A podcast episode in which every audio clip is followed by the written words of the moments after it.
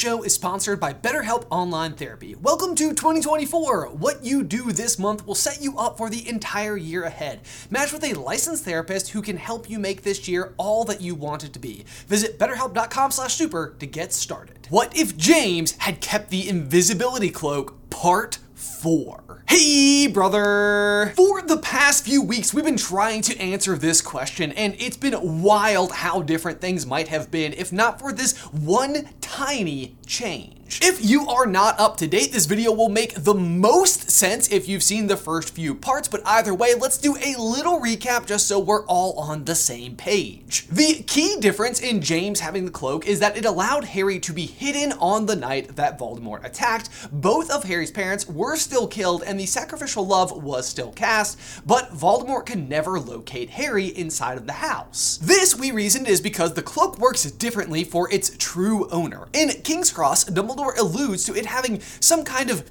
extra power in this way. But the cloak I took out of vain curiosity, and so it never could have worked for me as it works for its true owner. So basically, in the same way that death could never locate Ignotus Peverell, it's not a matter of the cloak making you invisible, but making you truly unfindable. This forces Voldemort to wait 10 years until Harry is vulnerable again at Hogwarts, where he attacks right away, but still from afar using the diary. Where Harry, of course, overcomes the basilisk and saves the day. Yay! So now Voldemort is forced to wait another three years until the Quidditch World Cup to attack Harry in the open again, where he succeeds in Avada Kedavering him, but the sacrificial protection saves Harry and blasts Voldemort to a mist, but still ends up making Harry into a physical Horcrux. Voldemort isn't defeated for long though, as he takes advantage of the second task in that year's Triwizard Tournament to abduct Harry, who is the thing Fleur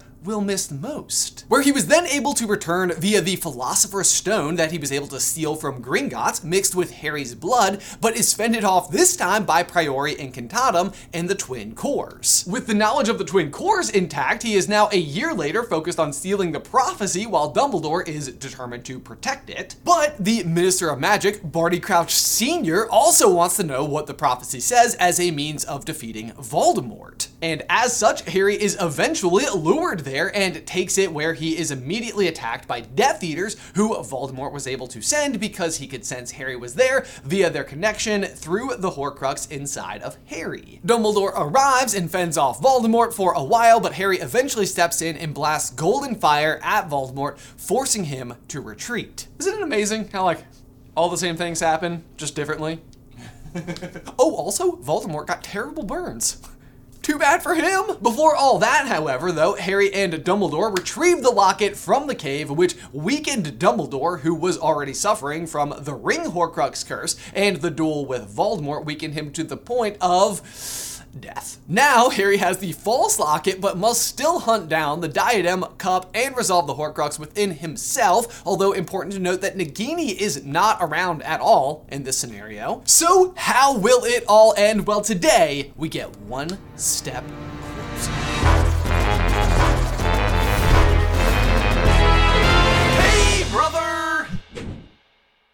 And guys, before we dive on in, we need to take a brief pause right here to give a huge thank you to today's sponsor, MeUndies. Get it? A brief pause? We're talking about underwear? You get it. Y'all, we're deep into the month of February, and there is never a greater time to contemplate your underbritches game. And I get it. This can be a personal topic, but personally for me, I like to be as comfortable as humanly possible, and I can do that thanks to MeUndies. And that's because MeUndies' signature fabric is as soft as a warm hug from your favorite sweater. It's breathable, stretchy, and oh so comfy, making it ideal for all day wear. Now, I've personally been a subscriber to MeUndies for years, and I've got the drawer and comfort level to prove it, but this year I had the all too clever idea to set my wife Alice up with her own subscription. What she doesn't know, though, is that since I'm the one who manages the accounts, I can ensure that we're being set up with matching pairs every single month. It's going to be glorious! But I swear to goodness, if any one of you lets her know about my master plan, it'll be totally fine. She's a great sport about this kind of thing. Guys, this Valentine's Day, or just the month of February in general, good things come in big packages at MeUndies. Get 20% off your first order plus free shipping at MeUndies.com slash super. That's MeUndies.com slash super for 20% off plus free shipping. MeUndies, comfort from the outside in. Okay, heading into year six at Hogwarts, Harry has some advantages he doesn't usually have. Like, for one, there are less Horcruxes, and although he doesn't know it yet, he has pretty easy access to the true locket, so that hunt shouldn't actually end up being all that hard. As for the cup and the diadem, he has very little to go on at all, though unbeknownst to either Harry or Dumbledore, they were quite close to the diadem during their lessons in the Room of Requirement. Meanwhile, in the greater Wizarding world, the last year has shown a ministry that, while a thorn in Harry's side, they were at least very anti-Voldemort, with the very strong Barty Crouch Sr. at the helm. This year, though, Barty Crouch and Dumbledore are both dead, and therefore there is a bit of a power vacuum in the wizarding world and at Hogwarts, which Voldemort is keen to pounce on. The circumstance is most going to resemble what we see during Harry's seventh year, where the Ministry falls during Bill and Fleur's wedding, where the death of then Rufus Scrimgeour as minister leads to Pius Thicknesse being turned into an Imperius puppet in his stead. And of course, one Severus Snape being named Hogwarts headmaster, with key Death Eaters, the Carrows, being installed as additional teachers. This go round, I think we will see a combination of those particular outcomes, but it'll still go a little bit differently. But before any of that can happen, we have to start where we always do, at the Dursleys, and as ever, this is vitally important to maintaining the bond of blood charm, but also as ever, it's not essential for Harry to spend the entire summer there. Given the lack of known trustworthy leadership at the Ministry and Voldemort's surge for power, there is growing concern about not only Harry's safety at the Dursley, but the safety of the Dursleys themselves. Meaning, finally we get a proper introduction to one, the Order of the Phoenix, who thus far have played a quieter role compared to what we've seen in the past, and two, Sirius Black, who had not been to Azkaban, but has mostly existed in a state of solitude at number 12 in the wake of losing his friends. The night of the Potter's death, he would have of course realized that Peter had betrayed him and tried to hunt him down, the main difference being that he can't find him because this time Voldemort doesn't fall, so he is still able to protect Peter. Thus, Sirius is not framed for murder, but also never takes over as Harry's godfather because the protection available at the Dursleys is so much more ironclad, and without Voldemort actually falling, the protection is of much more vital importance, even if Voldemort is pretending to disappear for those 10 years. So Sirius has lost all of his friends, who he holds the most dear, is blaming himself for suggesting Peter be the secret keeper, and can't even properly contribute to Harry's protection. He has been very depressed for a long time. He is, however, given brand new life and purpose when the day comes to collect Harry from the Dursleys and provide him safe haven in his own home. But what's absolutely wild is that this go round, this is the first time Harry is ever meeting or even learning of Sirius's existence at all. And right away, Sirius explains that he was bestowed the honor of Godfather over Harry by Lily and James. However, because the bond of blood provided such a powerful protection over Harry while he was at the Dursleys, it was agreed that his identity will be kept hidden from Harry, lest he seek out Sirius for his guardianship. Which, face it, he totally would have. I could never have imagined how they would treat you. If I'd known, I never would have agreed. But after the role I played in your parents' death, I didn't consider myself fit or worthy of raising James's son. Such terrible, but also such serious logic. He would go on to tell Harry, I know you've been working directly with Dumbledore, and I understand completely, and if you cannot share the details of those meetings. He would, however, be available to help in any way that Harry required. This scene, in my head personally, is a bit of a contrast to Remus's offer to help Harry in Deathly Hallows, where Harry usually gets very upset at the prospect of Remus leaving his family to, you know, chase adventure. But this time, hearing Sirius's story, the clear signs of his self-imposed imprisonment, and Harry's own intuition that there was nothing that mattered more to Sirius than to provide Harry with any aid that he was capable of, Harry decides that he can trust Sirius with at least some information. So he doesn't tell him about the Horcruxes in full, or even the locket itself, but having by this point discovered the note inside the fake locket, asks him if he knows anyone with the initials R.A.B. And to Harry's utter shock, this request gets a loud barking laugh out of Sirius, who says, Of course he does. R.A.B. were the initials of his own brother Regulus, who had become a Death Eater before being killed trying to desert. Voldemort. And all of that information immediately fits the rest of the note, and Harry realizes that one of the Horcruxes he'd been looking for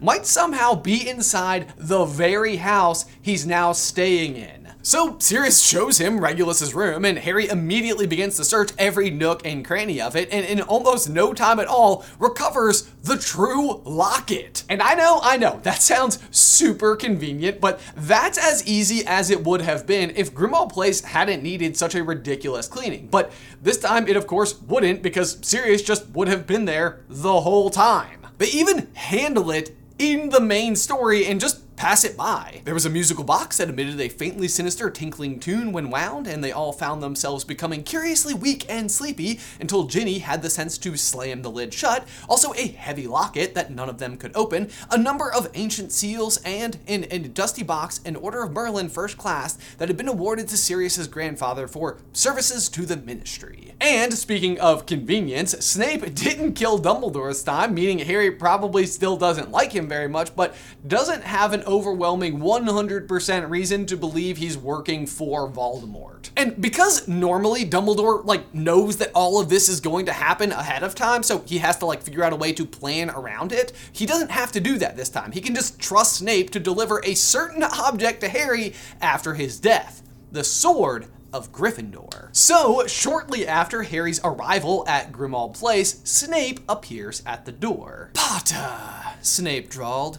The headmaster wished you to have this after his death. What does he want me to have it for? Harry asked. He seemed to think you would know what to do with it, and requested come see me after you have completed your assignment. Wait, why? What do you need to tell me? Why can't you do it now? Good day, Potter, Snape replied unhelpfully as his cloak swished and turned to leave. But just because Dumbledore doesn't have to rely on the will to get Harry the sword, he does still leave Harry, Ron, and Hermione the usual objects the snitch, the tales of Beetle the Bard, and the Deluminator from the will, which are swiftly delivered as well by the new minister, Rufus Scrimgeour. And despite Harry's initial confusion over the sword, he, Ron, and Hermione pretty swiftly figure out that he's supposed to use it to destroy the Horcruxes, which they successfully do to the locket almost immediately. Boom! One down, and they didn't even have to poorly plan how to break into the ministry, which incidentally is like my least favorite section of any of the books at all. We're gonna use Polyjuice Potion three times in the final installment of the series. Like, we could probably 86 one of those, right? We have a problem. Polyjuice! It's not clever if you do it too often. Unfortunately, though, that is usually their only lead, so what comes up next? Unfortunately, though, that is usually their only lead. So the big question is like, what now? Well, back over in Voldemort's camp, Voldemort is recovering from his latest encounter with Harry, which, if you'll recall, involved him getting burned pretty badly from Harry's super awesome golden fire. Sick burn, Potter! Yeah. Seriously, this hurts really, really bad. Up, no nos? So, as it turns out, Harry has left Voldemort with a scar himself that usual magic doesn't seem to be healing, and as a result, Voldemort is in constant and terrible pain, which, as you can imagine, he hates. Fortunately, though, he thinks he has a solution deep within the vault of Gringotts, where he is storing one of his most valuable treasures, the Philosopher's Stone, the very object that gave him back his body, and which he thinks can cure him of this pain. The, the problem, if you're Voldemort, is that this pain is so severe, it starts creating the unintentional pathway between Harry and himself. Meaning, if you're Harry, you're constantly feeling those chest scars prickling. Because, as a reminder, the scars are on his chest this time, much more macho. This otherwise fairly new connection becomes even more dangerous for Voldemort, who travels to the Lestrange Vault, hoping the stone will cure his burns. Physically, maybe they can, but emotionally, he's doomed. So, sure enough, upon contact, the stone's properties spring to life, providing Voldemort with such relief and elation that the connection becomes wide open, and Harry is able to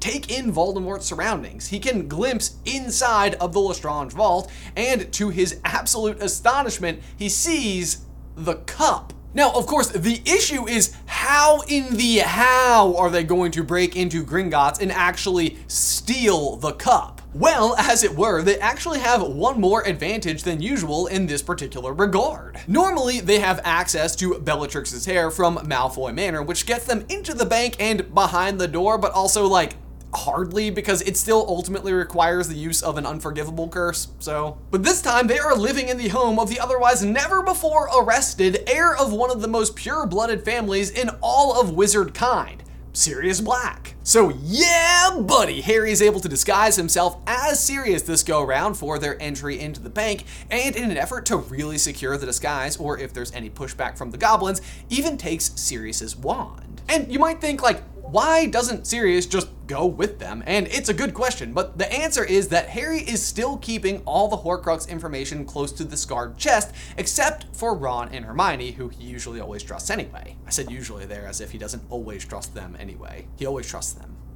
Fact. Fact. Sirius doesn't love the idea, but of course does love a little rule breaking and adventure. It's done beautifully. And agrees to let them use his hair, and so the planning commences, along with a lot of Ron turning the lights on and off and Hermione reading her new fairy tale book. Classic! Maybe Kreacher even whips them up some delicious salmon, since it never occurred to them to eat fish in the normal story, you know, like Accio Salmon! Went real heavy on the L pronunciation. Salmon. Solomon. Solomon! Slightly different story all of a sudden. Was looking for a fish, accidentally summoned the White Wizard.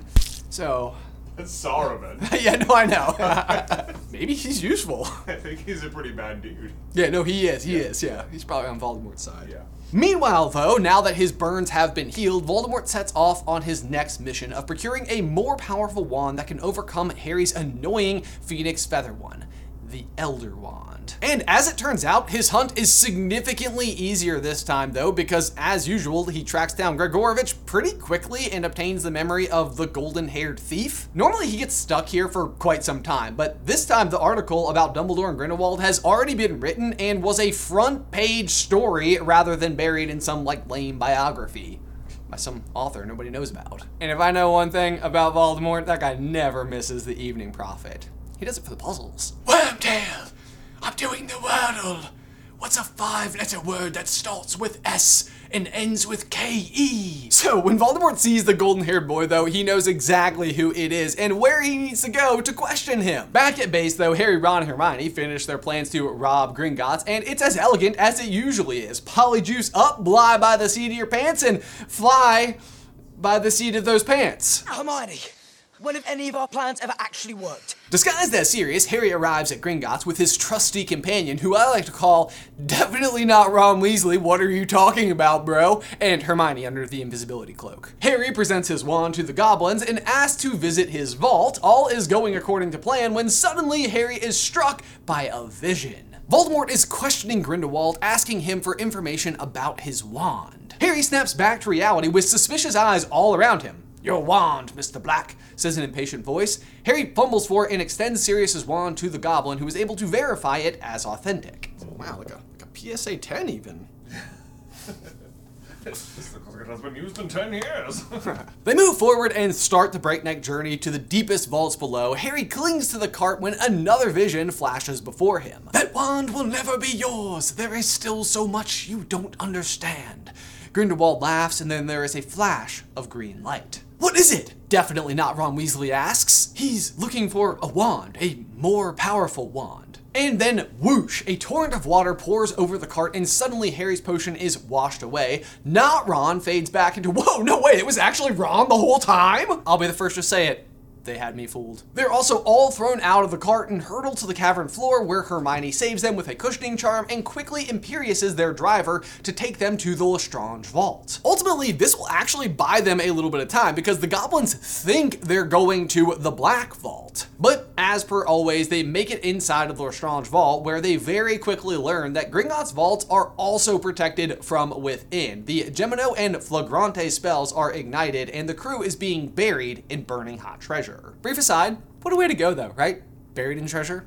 Not so bad. Good news, Harry has already had a look around the vault and knows roughly where the cup is and is able to loop it onto the Sword of Gryffindor. Given their head start on locating the treasure, they're actually able to exit the vault before things start to get too hot and heavy in there. Like, because of the flaming treasure, you guys get your heads out of the gutter! Anyway, obviously Harry is now shirtless, scars on full display. That water was cold, y'all. Look it up, it's canon! No, I'm actually still kidding, but he realizes he needs to tie up one more loose end, the Philosopher's Stone. So quickly he tosses the cup to Ron and turns back to the vault with sword in hand. The vault is still filling with molten treasure, but near the back he can just spy the bright red stone that brought Voldemort back. A quickly narrowing path looks navigable enough if he acts fast. Without any hesitation, he makes a run for it, carefully to avoid as much treasure as possible. Then, knowing he only has one shot, brings the sword down hard on the stone, and it shatters. Triumph fills Harry, and he stares in amazement as the sword of Gryffindor transforms from a bright silver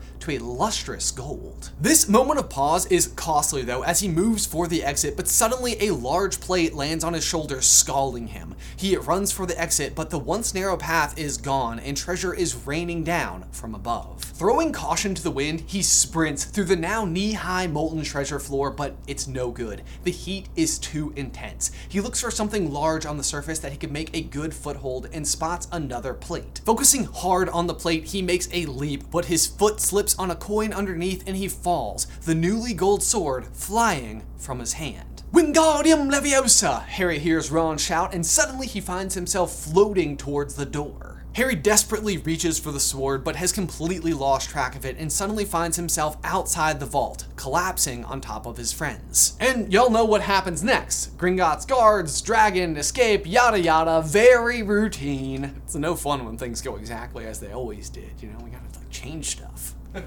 Meanwhile, though, back at the ranch or something, Voldemort has arrived on the grounds of Hogwarts. He knows just what he needs and right where it is. The White Tomb is open and the Elder Wand is taken. A moment of victory courses through him when all of a sudden he feels the dark mark burn. Gringotts, the boy has been there. It has been taken.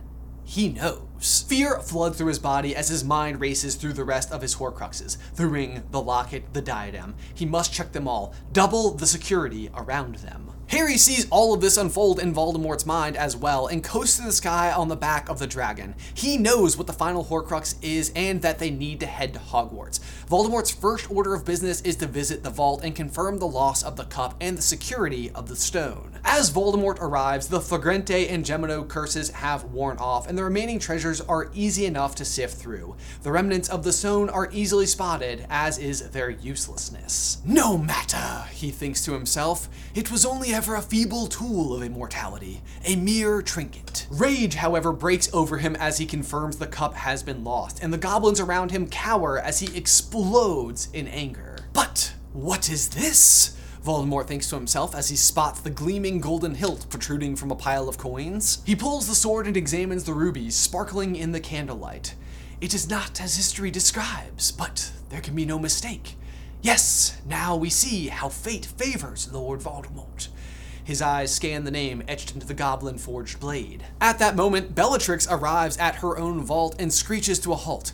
My lord! Her voice trembles. Your failures have cost me something dear today. It is only fair that you should pay an equal price. Fear floods Bellatrix's eyes as she realizes the full impact of his words, and there is nothing for it. Voldemort turns, and in an instant, Bellatrix collapses on the floor, dead. So, with the Elder Wand in one hand, sword in the other, Voldemort enters an almost trance-like state, performing complex maneuvers. A small silvery mist exits its body and is absorbed into the sword. The glittering red rubies flicker once before suddenly erupting into a violent shade of green, and a new Horcrux is born. Guys, as ever, thank you so much for tuning in this far and sticking around with us through this multi-part series. We're having so much fun writing it. We're hoping next week will be the grand finale and finally give us some closure to what if James had kept the invisibility cloak. If you have any thoughts or comments on the story so far, be sure to let us know in the towel section down below. Otherwise, if you just want like as much Harry Potter content from us as you can possibly get, be sure to go and check out our brand new podcast, Through the Griffin Door, where Jay and I are going chapter by chapter and giving all of our insights on all the little specific details that you may have missed in the past. You can check that out right over here. But otherwise, until next time, bye!